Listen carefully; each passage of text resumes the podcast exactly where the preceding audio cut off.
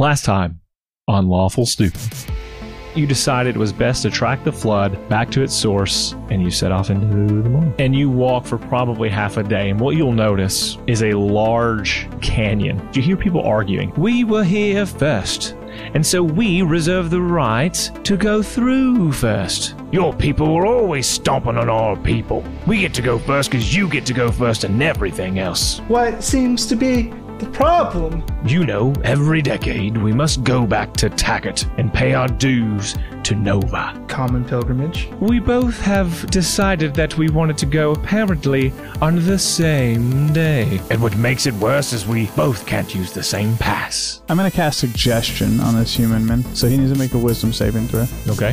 That is a 10. Ah, he fails. Great.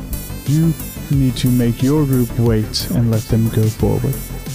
And so we'll travel after. In front of you drop three armored men, and the Caruso says, "What's the meaning of this?"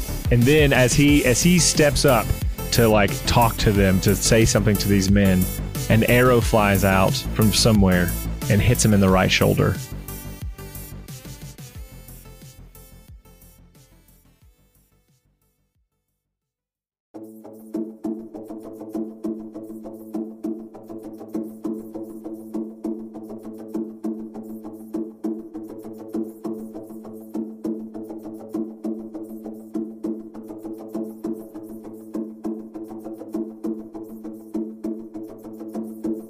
As you were escorting the Carusos through the woods, Leader Caruso was shot by an arrow, and we left where three individuals that you now see as orcs, half-orcs at that. The middle one is a little bit larger than the other two, and he's bald, carrying a large great axe on his back, arms crossed. He's wearing black leathers. To his left is a little bit shorter than him, another half-orc, and it's worth mentioning that they have gray skin. These two have gray skin. This one has braided hair. He has a bow on his back, and you see two short swords on each side, also black leathers. And then you see to his left, your right, a female half-orc. She has long flowing black hair, and she has a staff on her back and a sword in her hand. And immediately, the orc on the right, upon seeing Leader Caruso being shot with an arrow, looses one arrow of his, pulls his bow around, and shoots into the trees from whence that arrow came, and falls another half-orc. And the leader says, "Sorry about that."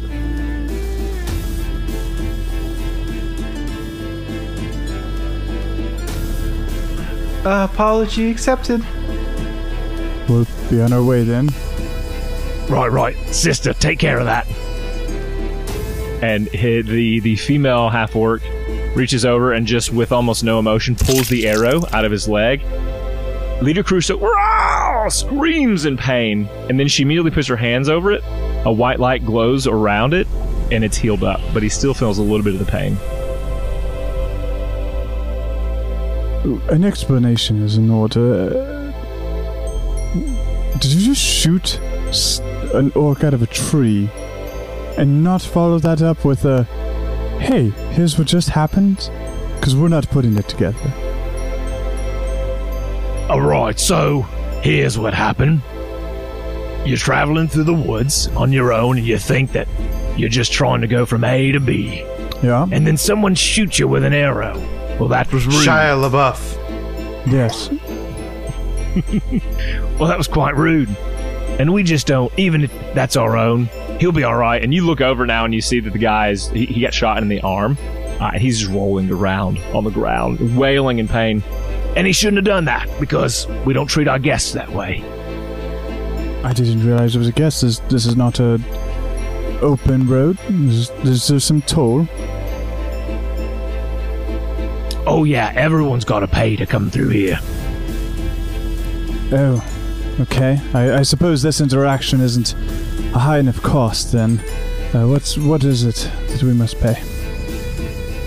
Well, let's see here. If you just come back to my camp...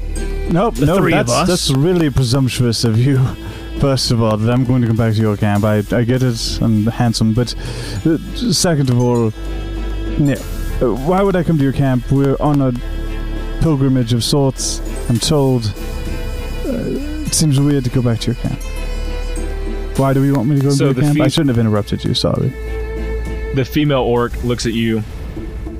And let's see what this female orc voice sounds like. Oh, give it to me. Because we told you to. That sounded gross. Anyways, I need you to roll a... Wait. Let's explore this lady orc voice some more. Okay, let's do it again. Let's try it again. So I'm trying to go high pitch and gruffly. That's hard to do. Here's what I want you to do. Lay about give me some Atlas. Oh gosh, it's been a minute. I believe in you. Because I told you to. Okay, there's Atlas. Okay, give me a little bit more. Really feel it. Now imagine getting kicked in the nuts. I told you to. Okay. Now, because I told you to. They're better. Okay. And now you're really upset at your kids at a Kroger because they want things that they're not fucking getting. And you told them 3 times. And they're looking with their hands and not their eyes. I'm about to explode. You got to quit now. I'm about to release this demon right now. Because I told you to. Okay. I'm into it. You somehow came back to the first voice. No, it's great. Weird. I didn't realize you had the ability to tell me to, I suppose. Roll a wisdom saving throw for me. It's... Dead instantly. Brain explodes. Yes. Okay. Let's press the button. William Methadway. Oh, 21. Oof.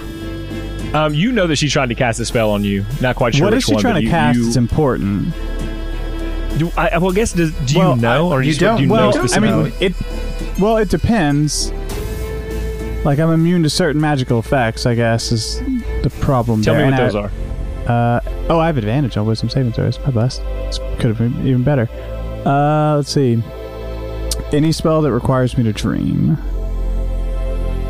Yeah, dream on, but I'm not telling you the spell, so you can bet. All right, cool.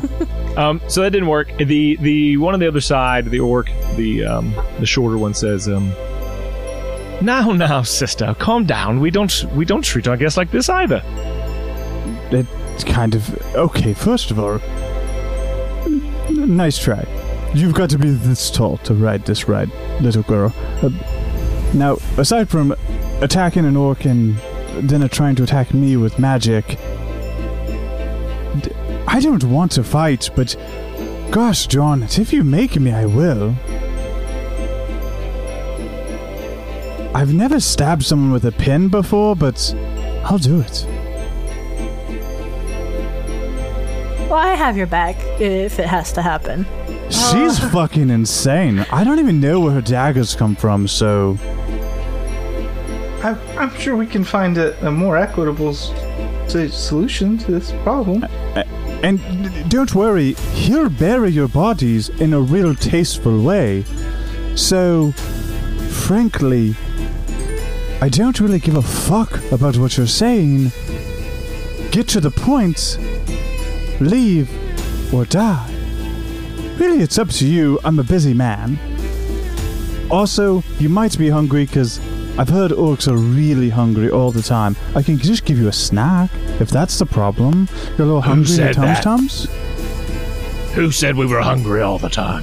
Like everyone. It seems a little, speciesist, but, I guess it's a thing. Are you hungry now? We've got 2 stomachs. It's not our fault. We're hungry all the time. I reach out to rub his tummy. Are you hungry now?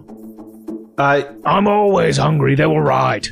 I can't stress. I'm not even angry about it. I mean, I am angry, but I'm always angry. Okay. I can't believe that's called hanger.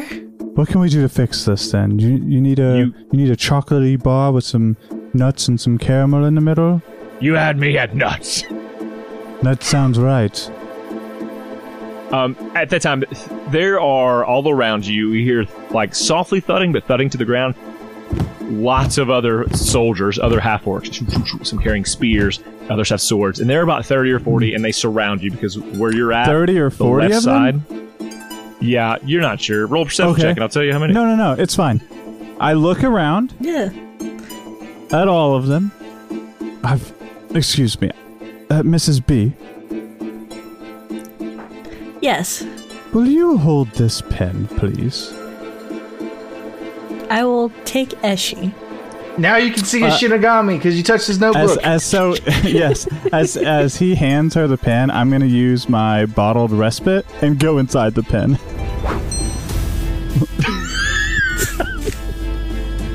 Okay. And as I do it, I say, "Good luck, everyone else," and then pop into the pen. What did he? What? You know. Because I think there's a lady in this pen, I will not throw it on the ground, but I am rather pissed off. Did you say Kristoff? Pissed off? No. No, no. Oh, no, rather Kristoff is also an emotion. But it's usually like confusion, abandonment, and drunkenness. You get an inspiration. Dwayne, next you get a free inspiration. Can you hold that pen up for a second? Ooh. Hurry! Oh, Ms. B, hurry up! Hold that pen up. I sneeze on it. I chew, and then I look at the camera and I go, "Bless me." Oh. Look at the camera. There, if you guys didn't know, constantly there is these cameras like very Hunger Games style that are always watching. Of course. The lead orc looks at.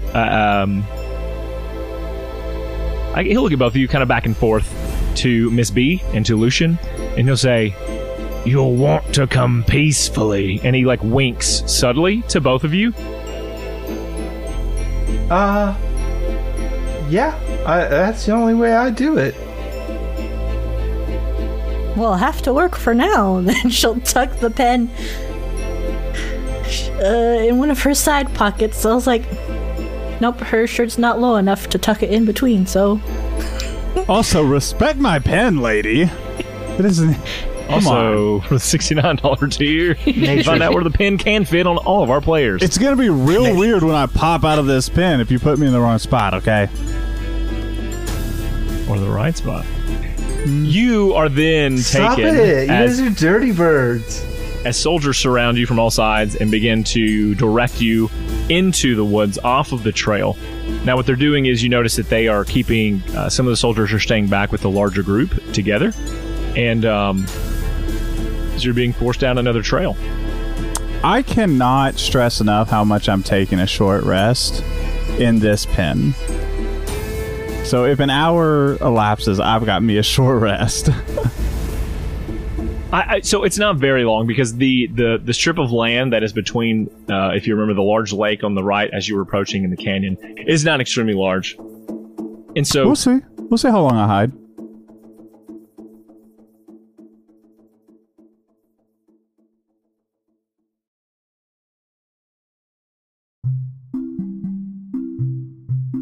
Do you like Dungeons and Dragons, but are you too lazy to play it yourself? Would you rather listen to people playing it? Well, boy, do I have a podcast for you. Infinite Deer, a Dungeons and Dragons podcast. Find us now on iTunes and any other good podcast delivering platform. Good day.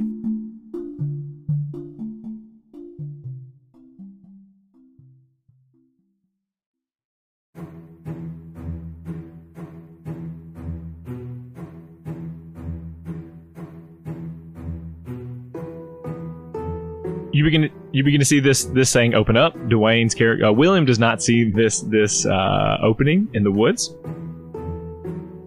Roll a perception check for me, Lucian and Miss B. 19 for Miss B. I tell you what, Devin, I would love to. Yeah. That, sir, is a 24.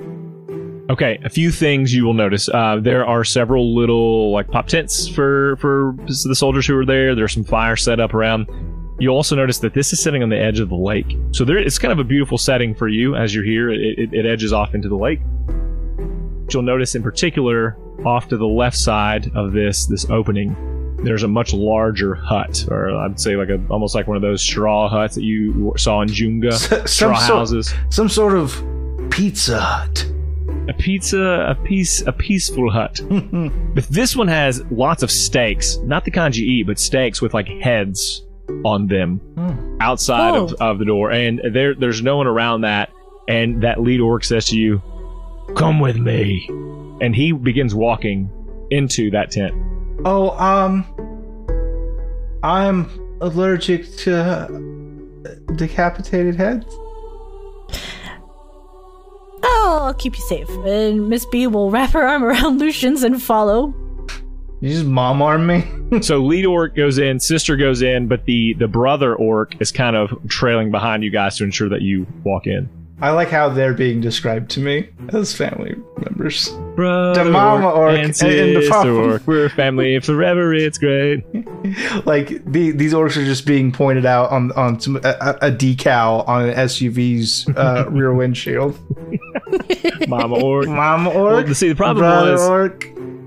Coming up, Mom and Daddy orc weren't around, and so Russell's. Yeah. No, I get it. Okay.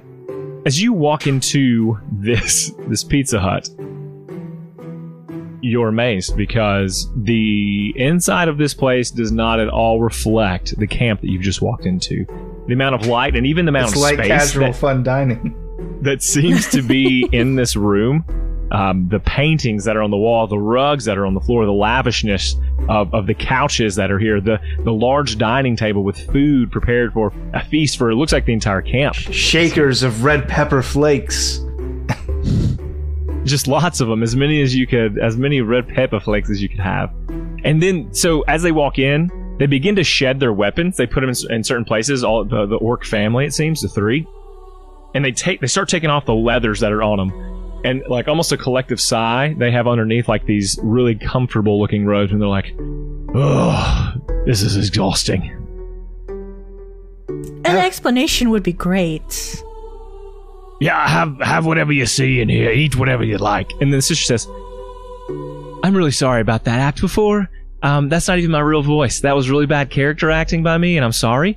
And I just apologize for that." And the brother says, "Oh, come off it, sister. You've always been pretty rude as it is." Yeah, I'm going to go ahead and grab some stuffed pizza rollers and a pepperoni pizzone. Okay. Start chowing down on that. It is delicious. It's very good. And he says, "Wine for anyone? Dry?" I'm confused. We've got... I thought dry meant... other D&D drinks that are alcoholic that you would enjoy? I thought dry meant that you don't drink. It's a more dry wine, is what they say. Versus like a sweet wine. I'm going to lean into Miss B. Yes. I don't know anything about wine, except for which ones to use during sacrament. I couldn't tell you because I was never interested myself. It's just Miss B. Miss B, you're the grown-up Miss B. Miss B, no. I am not the... I may be older than you, but I'm not the... Here, just try this one, see if you like it. And so he gives you first a sweet wine. This is a beginner's wine. It's in a clear crystal glass. I hold it in my hand and awkwardly wait for someone to put a crazy straw in it for me to drink. Can I pull one out of my pocket, Devin? Yes. She is a mom. Yes. Or was. You always have. It's gotta have at least 2 loops, I think, is the mandated number of loops for a mom to have a silly straw. It's a special background feature. Always has crazy straws. Yes. And puffs, like cereal puffs. And so he also pours. He has 3 glasses in his hands after he hands you yours, and he pours one for his brother and his sister as well. And then he takes a seat in his extremely comfy chair. Brother and sister are kind of in close to him, but in corners of this room. And he says, "Come on in, have a seat." Sister snaps her fingers, and a fire starts in the hearth that's on the other side of the room. I'm gonna lean into Miss B. That was magic. I know, sweetheart. Well, you don't know shit about wine, so I thought maybe. Just because I don't know anything about wine doesn't mean I don't know anything about magic. Well, I just figured, I just figured I'd over-communicate rather than under-communicate. Should I sit you down in a chair and put the table on top so you have like a high seat too? Ooh. Burn. You just cast a level fireball. Ooh, put me in timeout, mommy.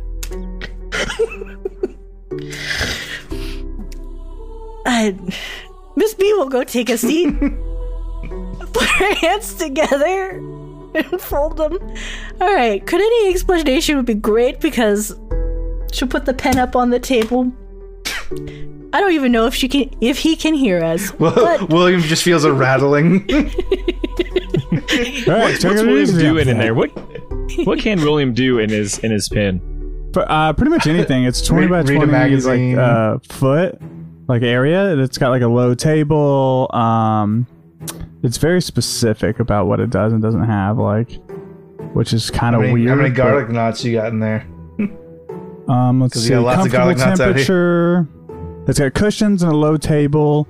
I can hear the area around me while I'm in the space. I can remain here for twice my proficiency. I'm just hanging out until the DM tells me an hour has passed, and I'm performing a short rest. And listening. Yeah, and so I need to bounce. You said you can hear out, and so you'll hear the lead guy say, "Hey, can your friend come out now? Is he still playing chicken?" Can you communicate with us while you're in there?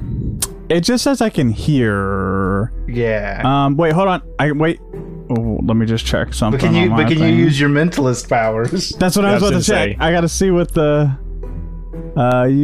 You can speak to anyone you can see, and I don't know that this like has windows on it. Yeah.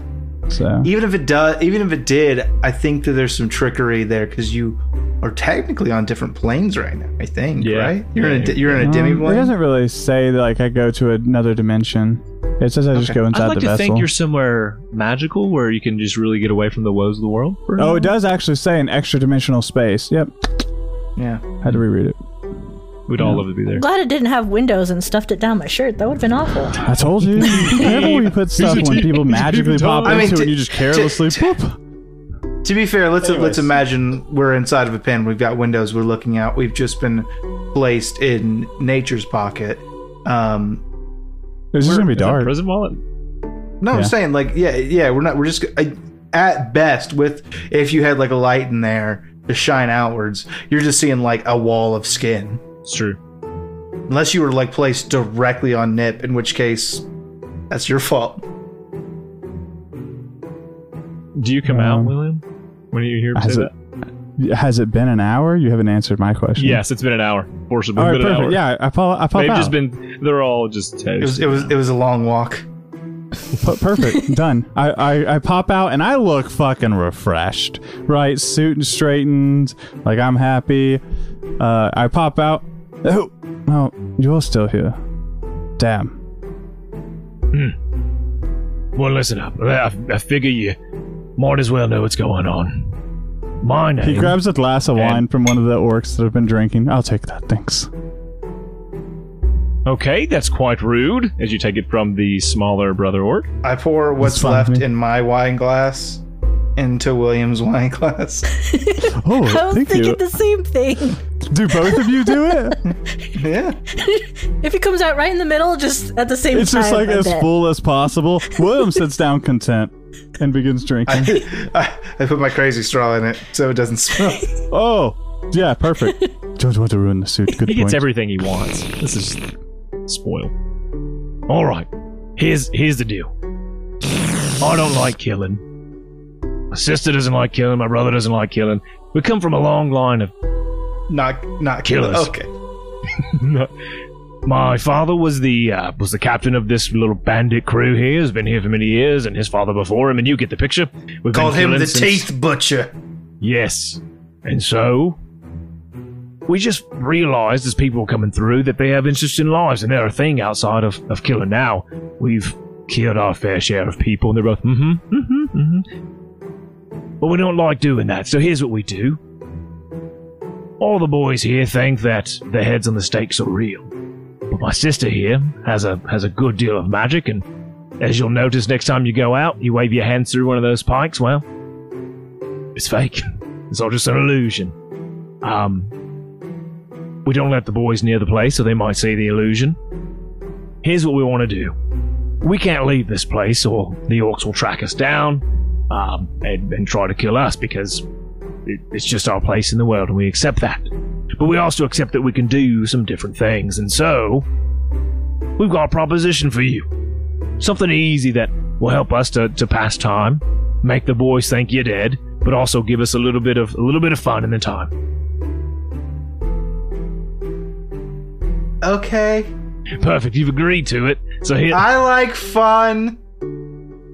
And he looks over to his brother and like nods and he says, "I'm a little bit of a romantic, and as such, I love to read poetry and love stories are my favorites, and I would love to just talk to anyone about what they think true love means as a philosophical standpoint." So you guys think about that for a moment, and then my sister, and then she says, "Well, I'm all smarts. I think sports and things are fun, but things that require intellect are just much more enjoyable." And she snaps her fingers, waves over a table, and it like lands onto this table, and it's a chess set. She says, "So I'd like to challenge one of you to play chess." And then the last guy in the middle says, "You know, I like art and things like that, but philosophy too, like what's the meaning to life, and I'd like to know what maybe you think the meaning to life is, and what happens, you know, after we've hacked a man's head off, or we die, whenever that might be. You guys in?" Is this like a contest? No, it's just information, just gaining information. Oh, we're just having a fun chat. We're just doing some backstory type things. Okay. More character development, if you will. All right. You've got your own stories you're writing as you travel on to town. I guarantee it. So we have this conversation with you or play a game, and then our rest of our group should be fine to continue moving on through this forest for this pilgrimage that we're helping them on.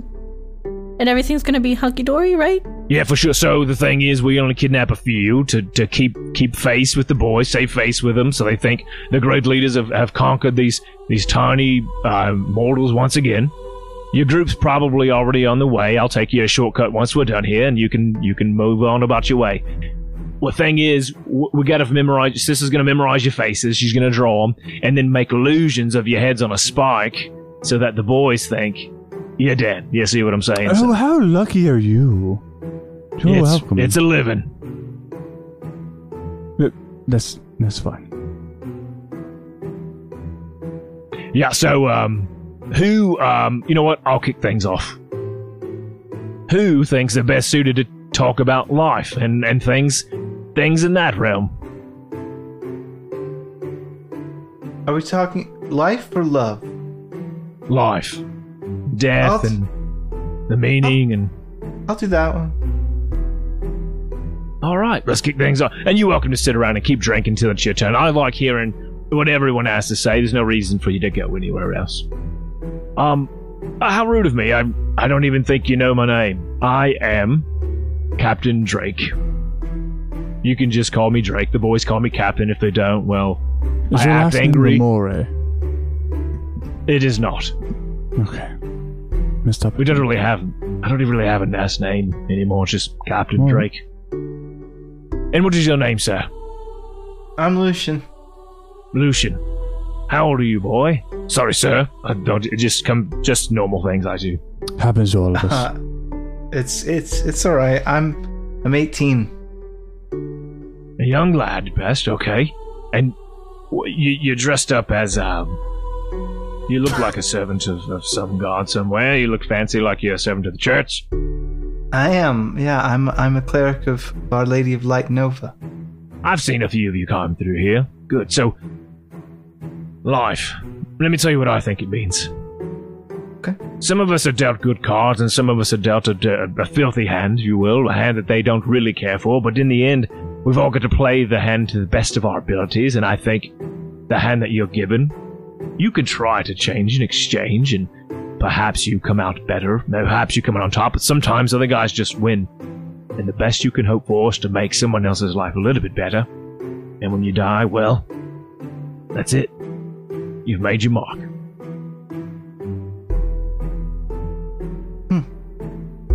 It's not a bad way to think about it. I pretty much agree with you, honestly. We're here, and the world is, in its natural state, dark and cold.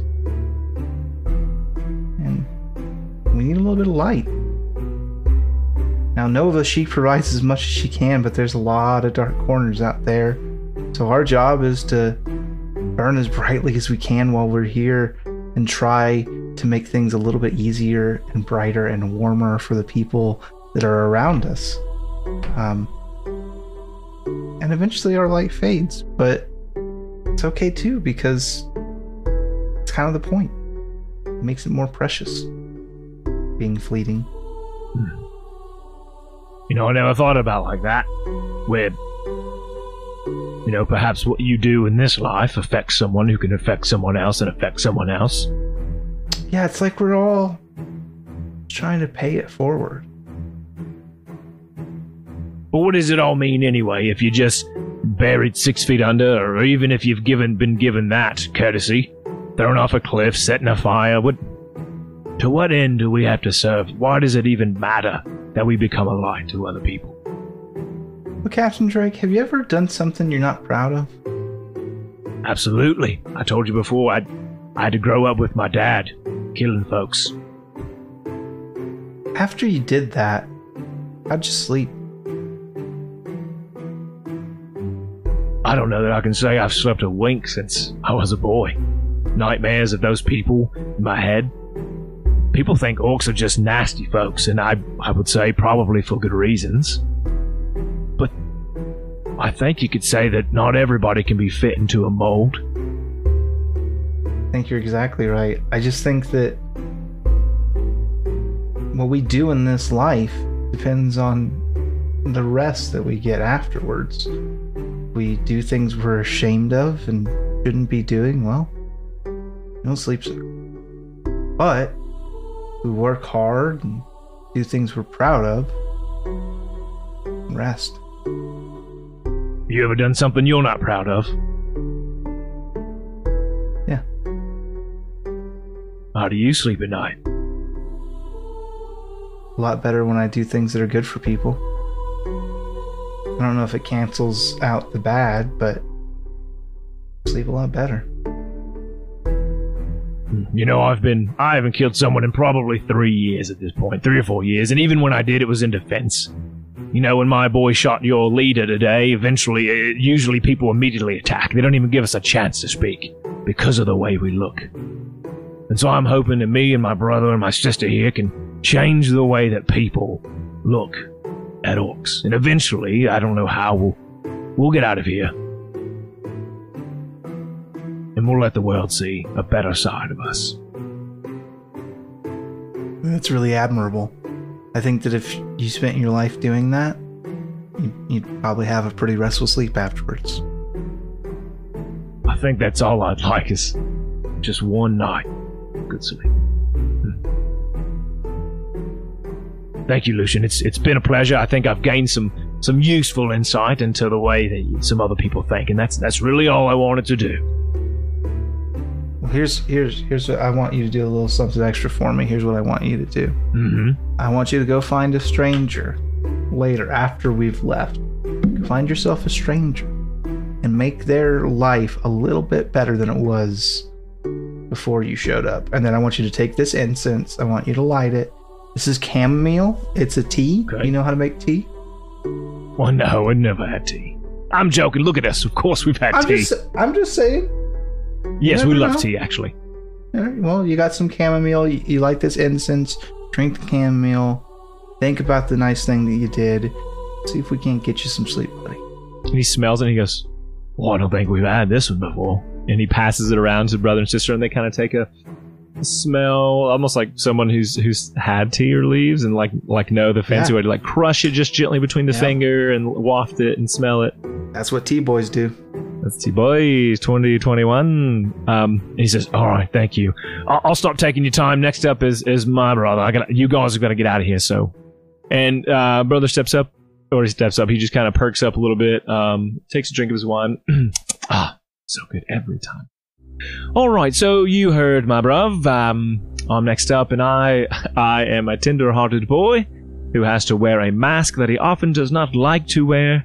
And so I love things. I love love stories, and so I would love to hear a love story from one of you. And so we know that's Avon. So before Dwayne gets in his feels about his love story. Miss B will look at William for a second, like, oh, maybe he'll speak up so I don't have to. Drinks through sippy straw. Just like she'll you eyeball like everyone, like your eyes connect with everyone as you do it. She'll do a small sigh, like, I guess that will be me, but I don't know about a story. That's... Well, I don't mean story. Let's talk about... So I've seen couples come through here, and I often wonder how two people can be so involved with one another that they spend their entire lives trying to constantly win the affections of that person, even though they've already won their affections. What makes that? I've never been able to experience that because, you've heard my brother, we're stuck in this situation currently, and there's not a lot of women, and the men are grotesque, so... Have you ever experienced love in that manner? I would love to hear about it. She'll look at her couple companions for a second, like, yes, I have. I had a late husband. Oh, I'm sorry to hear that. Oh, well, when you're a Twilight elf and... you fall for a human, it can be rather hard. Indeed, our mother was human, and we don't know what happened to her, but... Twilight Elf, tell me a little bit about that. I don't know that we've ever met. As he looks around, brother and sister, and they're shaking their heads, no, a Twilight Elf. I have a question, Devin. What time of day is it? It's... High noon. High noon. Oh, well. Twilight Elf is... Well, we're... basically the love children of a sun elf and a moon elf, and... here I am. Just a little bit different. Not one or the other, just somewhere in between. And what makes you different from them? From either one? Well...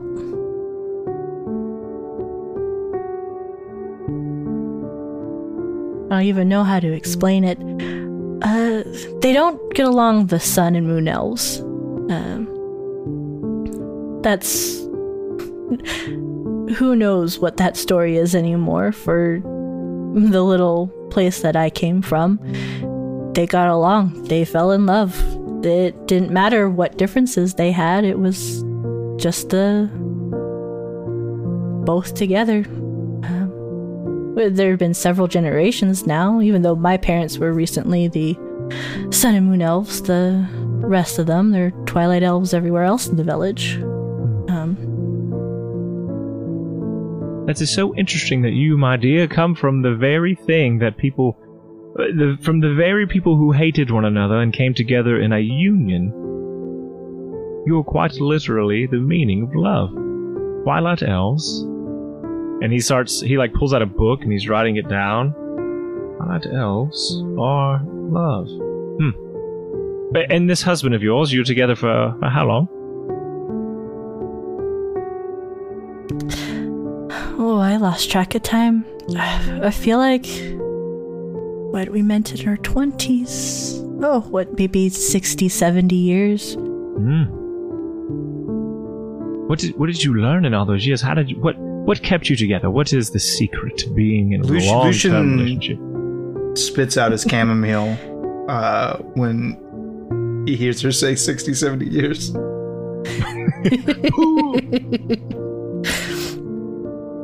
Well, I was not the romantic out of the two of us. I was more of Neo. He was more of the all you need is love type. Yeah, it could fuel whatever we do in our lives. He was the one pursuing me most of the time. Of course I allowed it, and I was amused by his antics. It was silly for a time, and then it was just warmth and happiness after that. I was glad to have him with me. You know, I've heard of half-elves, but I always wonder, does the elf in the relationship realize that the human or the non-elf is going to have such a limited lifetime, and how do they work through that? And I don't mean to bring that up to her. I just wonder, you knew that Neo, yes? Yes. Was human, and that he wouldn't live nearly as long as you, but yet he was able to win your affections, despite knowing that. I don't think there are many half-elves or half any creature that has your lifespan, because just for that very reason. So I find it very interesting that Neo was able to not only fight for you, but win you and keep you. I've thought about it plenty, and I'm still digesting about it.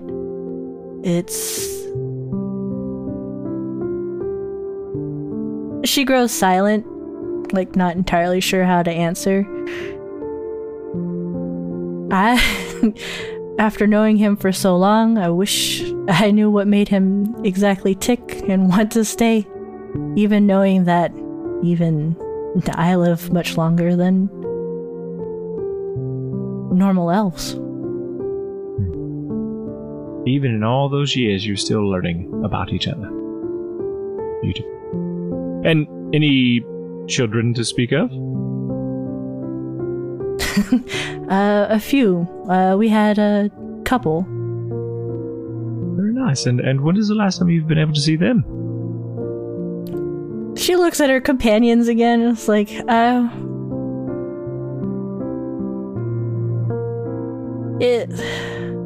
I've struck chord. I'm sorry. I did not mean to, to do that. I just was wondering about your beautiful apparent family. They're happy and healthy and old. Healthy. Writes that down in his book. What I'm hearing is there is a chance for love anywhere you go, and through seemingly any circumstances. Well, thank you, Miss B. And I will leave the final part of our agreement to my lovely sister.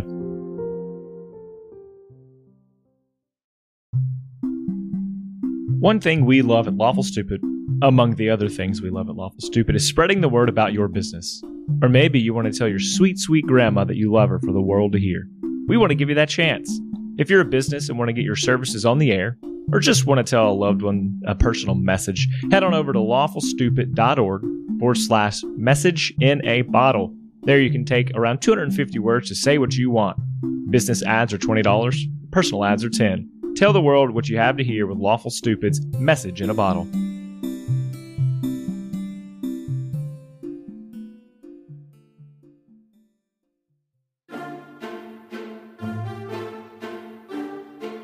And so the sister now has been like toying with these pieces, and she looks up. She doesn't say anything, but she looks up to William. William, what are you doing right now?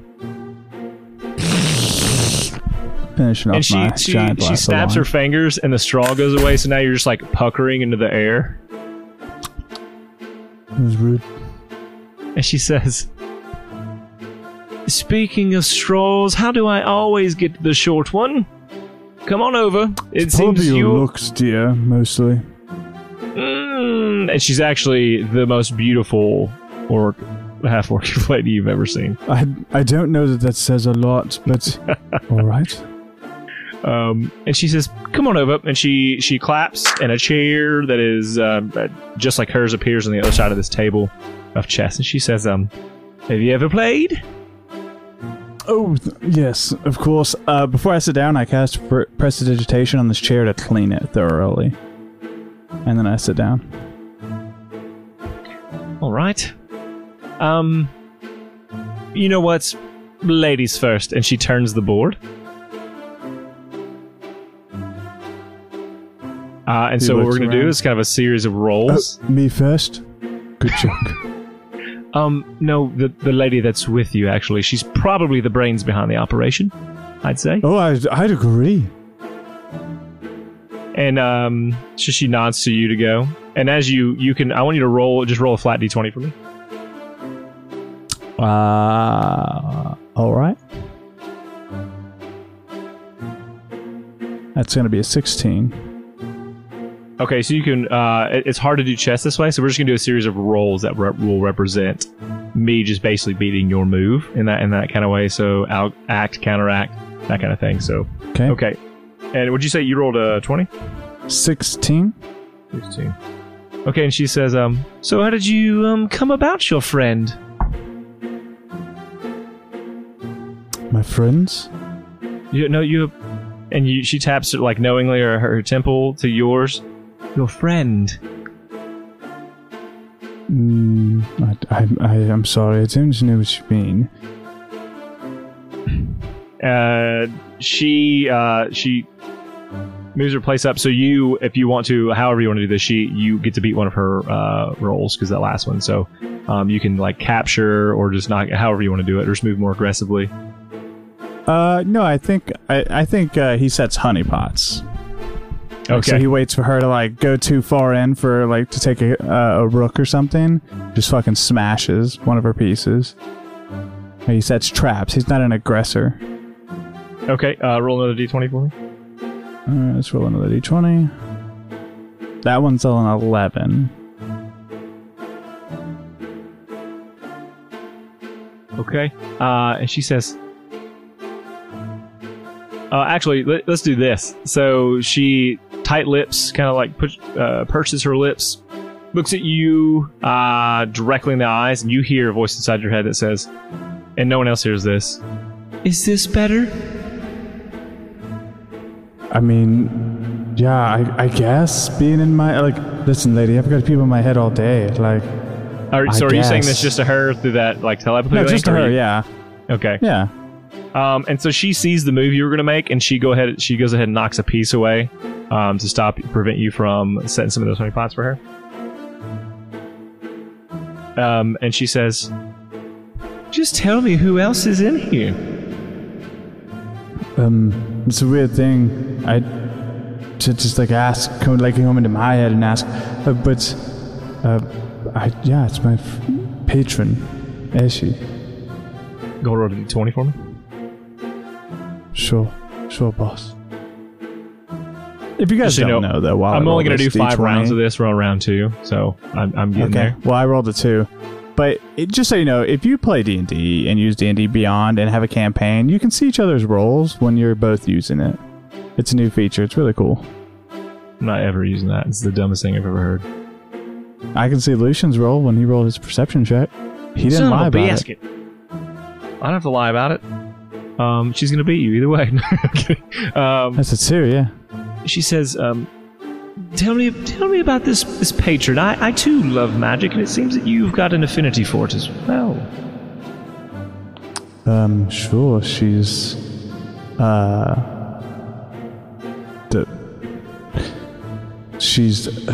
stop rolling attack rolls! It freaked me out. Attack her. She's, I suppose, the spirit of fire, I've been told, and truly she's just a really good friend who's blessed me with magical abilities, and seems rude of me to just give away all this information to you. I don't know you from Sarah. She pulls out of your head, and she moves a piece on the opposite side of the board, kind of where there's empty space. Doesn't seem like it's a move that is going to be a good one. And she says, sure. I just like to know, what got you into magic? Now, is she saying this aloud, or... This is aloud again, yeah. She pulled out your head. Okay, again. Cool. Then I'll return to talk aloud.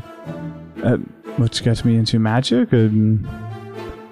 I suppose it's interesting, and most of my gifts are not my own, but... I mean, the other aspect is I could go build a train, I guess. But then I thought, that's a lot of work, and I'm not about that, and... yeah, magic's just useful. It's a means to an end, I believe. Hmm. It seems like you are... and I don't mean this in a negative way, but... you're about to say something negative, Pretty selfish. I'm selfish, yes. So are you, dear, but... I suppose that's not what we're talking about. I just mean, you seem pretty powerful. You had a patron who is, if you didn't know, extremely powerful. Yet, you, in the face of danger, you disappear into a pin. Yeah, in the face of danger, you make illusionary heads on pikes. So I assume we all kind of have our ways of running away from problems, huh? You're right. But the fake heads on pikes prevent me from putting real heads on pikes. Or you could actually just confront the problems in your culture and deal with them, like, head-on. But no, you're kind of skirting around the system. But, hold on. You're over there judging what I do. Fighting 40 of you monsters isn't high on my to-do list. But no. Let's judge me and what I do as your guest. But yeah, no, it's fine. Again, you're not wrong. My brothers and I would love... You could just say you're right. Like, that says a lot about you as a person that you couldn't admit that. That you just said you're not wrong. You're right. Oh, that's music to my ears. But I think that's your problem. Is you always have to be right.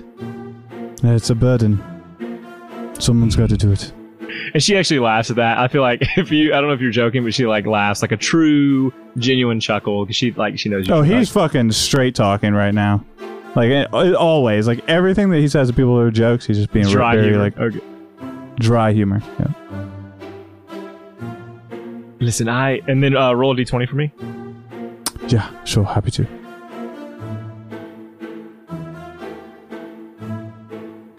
That's 14.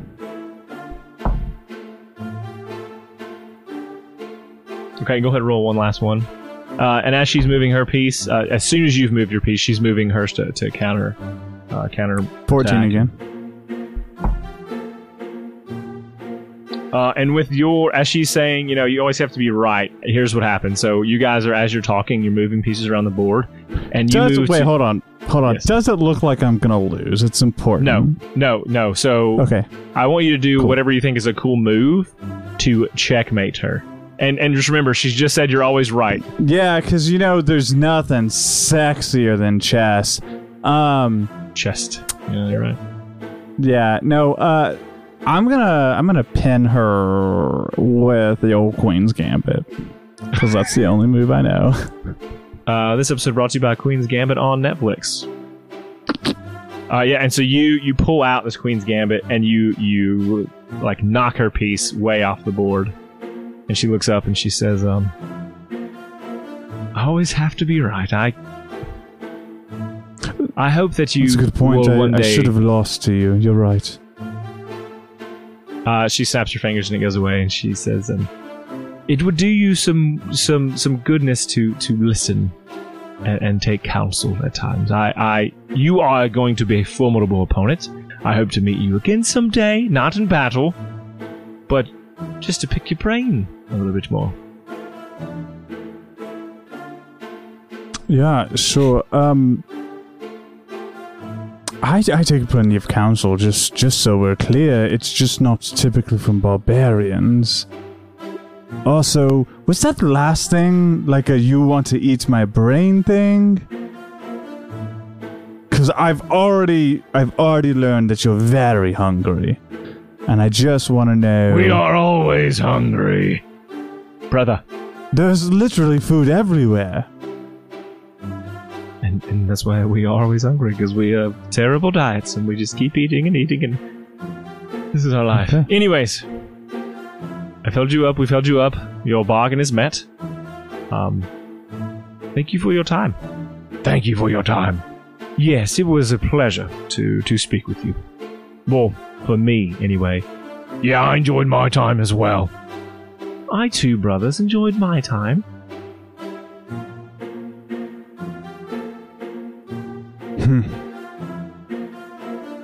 Well, it's been real, and it's been fun, but it hasn't been real fun, so which way do we exit?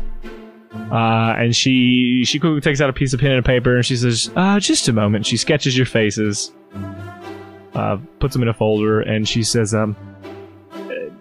brothers, and the captain said, oh, yes. I'm gonna kind of sneak up to her. I'm just gonna, like, you know, very, very meekly. Okay. On my way. Hey, can you do mine? Can you do them with a mustache? What kind of mustache? Like one, like a big one with like the little twisty ends. And she doodles and shows you. She's like, this. Yeah. Oh my gosh, that's fucking cool. I mean, that is cool. Can I hear that? Yes. Oh, Lucian, you should have said something. I cast Minor Illusion and give him the exact mustache he wants. His confidence is overwhelming. Thank you, sir. I appreciate it. Oh, well, look, he's aged up at least 20 years. Well, how there wonderful. You have it. I'm doing this every 60 seconds now. Hell yes, Fred. Would you do mine? And he immediately does a mustache on yours. Yeah. oh, okay, Mrs. Like B. This? I give it to her. You didn't let me finish. Oh, sorry, erase it. Thank you so much for adding a mustache to me, Miss B. A great privilege it is for me to be here. Thank you. Now he's a man. It's wonderful. She was going to look towards the orc lady. When you do my head, you might want to chop some of my hair. I've had problems before when races want to touch how long it is. So if they go to mess with your illusions. Good point. Good point. And so she chops off about shoulder length and shows you. Will this suffice? Wonderful. I'm sure if it's a severed head, you should make it a little more crooked. Otherwise, perfect. Oh, don't worry about that. My magic is very good. Brother. Yep, follow me. And there's an out, like an opposite side of the room where you came in. There's another door. You guys leave out, and you follow it out. Not very long, and trail winds out, and you end up seeing where some of the other soldiers have escorted the Caruso family and the Caruso clan to a heading outside of the woods. Have no fear, we have returned. So, I have a question. So, are these like normal soldiers that brought us back, or just a brother? They're just like your low-level orc fighter bandit types. So then they know, so they're in on it? No, they're not. I mean, they would. So no, you're right. So you're right. When they're gonna see our illusioned heads after they've escorted us? No, well, Shane has a mustache, so he's good. Okay, good point. No one will recognize me. You know what, retcon. The orcs have pointed at some point and said, keep going that way. And so they do. The brother orc? No, just one of the foot soldiers after they escorted him a while. They shoo him on. And so now you've met up with the group again without orc soldiers. All right, well, hold on. It's at only some point, orc foot soldiers that care. And they're not around anymore. Right. But that's why it's very important that I know who escorted us. Is it the brother or the soldiers? The two brothers. Okay. So when they like shoo us on, all right, after we get out of their eyesight, I'm going to use disguise self turn into their leader. And then I'm going to run back to the brothers and say, brothers. You're in the camp? Is that what you're telling me? No. I just catch them. I don't go back to the camp. I catch the two brothers, disguised as their leader. Well, that's him. He's one of. That's what I'm saying. The captain is one of the guys who took you. Yeah. It's the captain and his brother. Oh, wait. All right, fine. I take that back. I pretend to be the sister then. Okay. And chase them down. Brothers. Brothers. Yeah. It's like a goblin. Okay. Brothers. My sister. Yeah. Hey, I think it's really important that I tell you. That William guy was awesome. I just wish I was as good as him. Roll a deception check. Yeah, okay, cool. I'm gonna use my inspiration. Oh, shit! I'm gonna say... 16 on one. Not one on the other one, so 16. He seemed kind of like a jerk and like you didn't really like him, but... Okay. Now, he was just so amazing. Like, just remind me of him, like, all the time. Like, if I don't talk about him in a while, just remind me of how cool he was. Was this love that I've just seen? Let me write it in my book. I'll remind you pretty... Well, I'll write stories for you, sister. Oh, yes. I mean, maybe, but don't... Oh, okay. And then she runs away. Or I run away in her form. And then you hear him say... You hear the bandit, Captain Drake say, Rory, what's gotten into Lindley?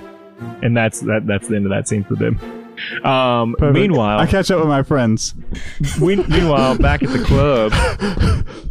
Anyways, you meet up with the camp, and so you've kind of met at this four-way, five-way break where the trail has gotten you across this small land passage between the canyon and between the lake. And you see where this grass from the flood in Junga is still down. And you see where now you are very close to the mountains that you suspect it come from. And it's at this point you will have the opportunity to say one final thing to Leader Caruso as you have guided them through. And they will be continuing on to the town of Harlow. As you travel northeast, it's to the northwest. So they're splitting off and going into the small town of Harlow. And the leader says, thank you, boys. Thank you. And lady, thank you so much for helping us get through. We couldn't have done it without you. There are no boys here, Mr. Caruso. Oh, forgive me, sir. Sir, and he stands up straight and puts his hand out to shake. I shake him about the forearm and I say, may your heart remain stout and your blade unbending, brother.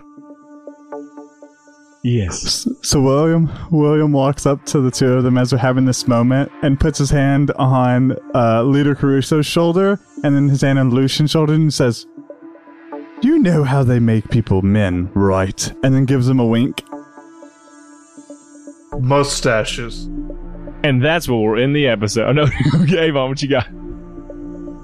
We're good. I was just going to say there was an orc woman. She was lovely. And she was lovely. Didn't have a mustache, though. And that's what we're in the episode. Hey, everybody. Thanks for listening to episode, I believe, 7 of, this podcast, this campaign 3, Knights of the Night Guard. I thought it was episode 8. Yeah, you know, who knows? I believe it. Yeah, you're right. It is episode 8. We recorded one the other night, so episode 8. Shane, will you please... Do you know who does not have a mustache usually, but they can if they want to? No. Girls Who Code. I forgot that was who was sponsored.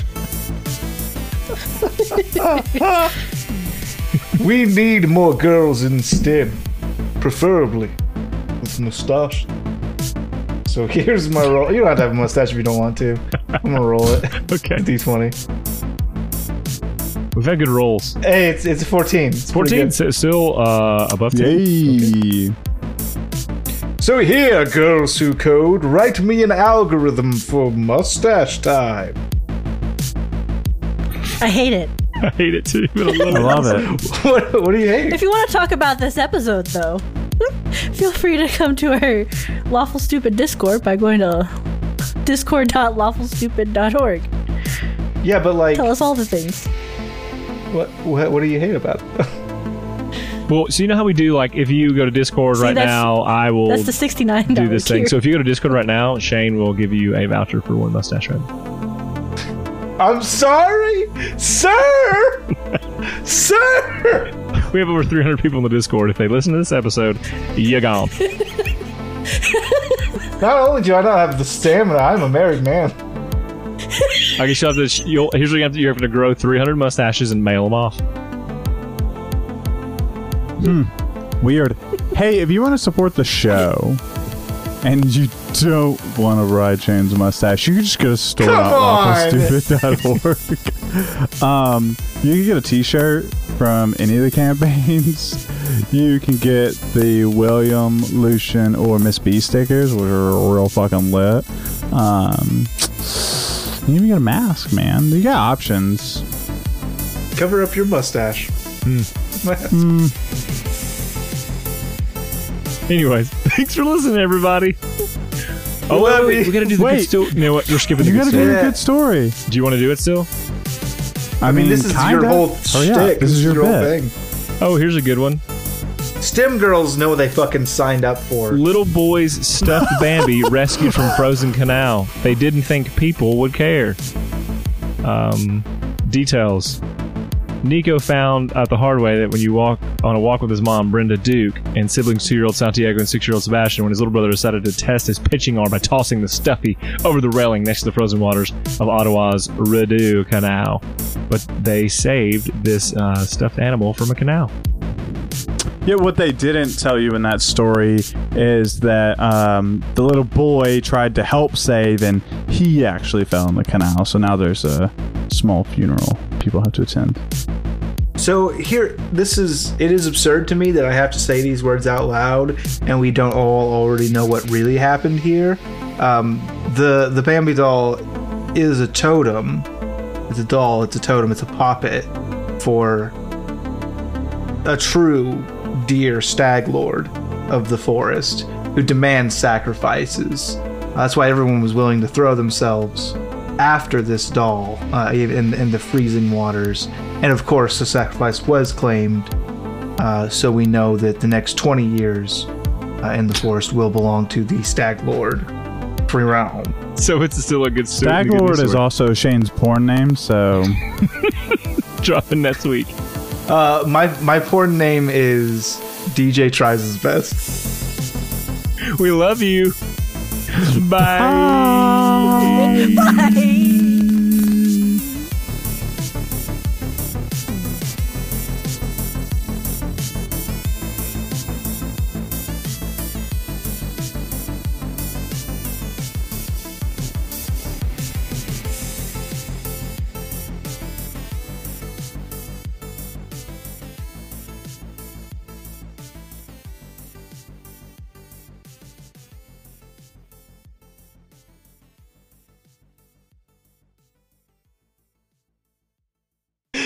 it. My porn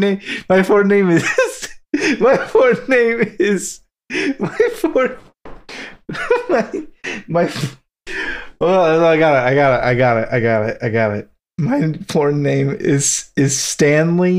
Very enthusiastic. That was very funny to me. I don't know. There's one person out there who's gonna laugh. Oh, because I'm just now ending my recording.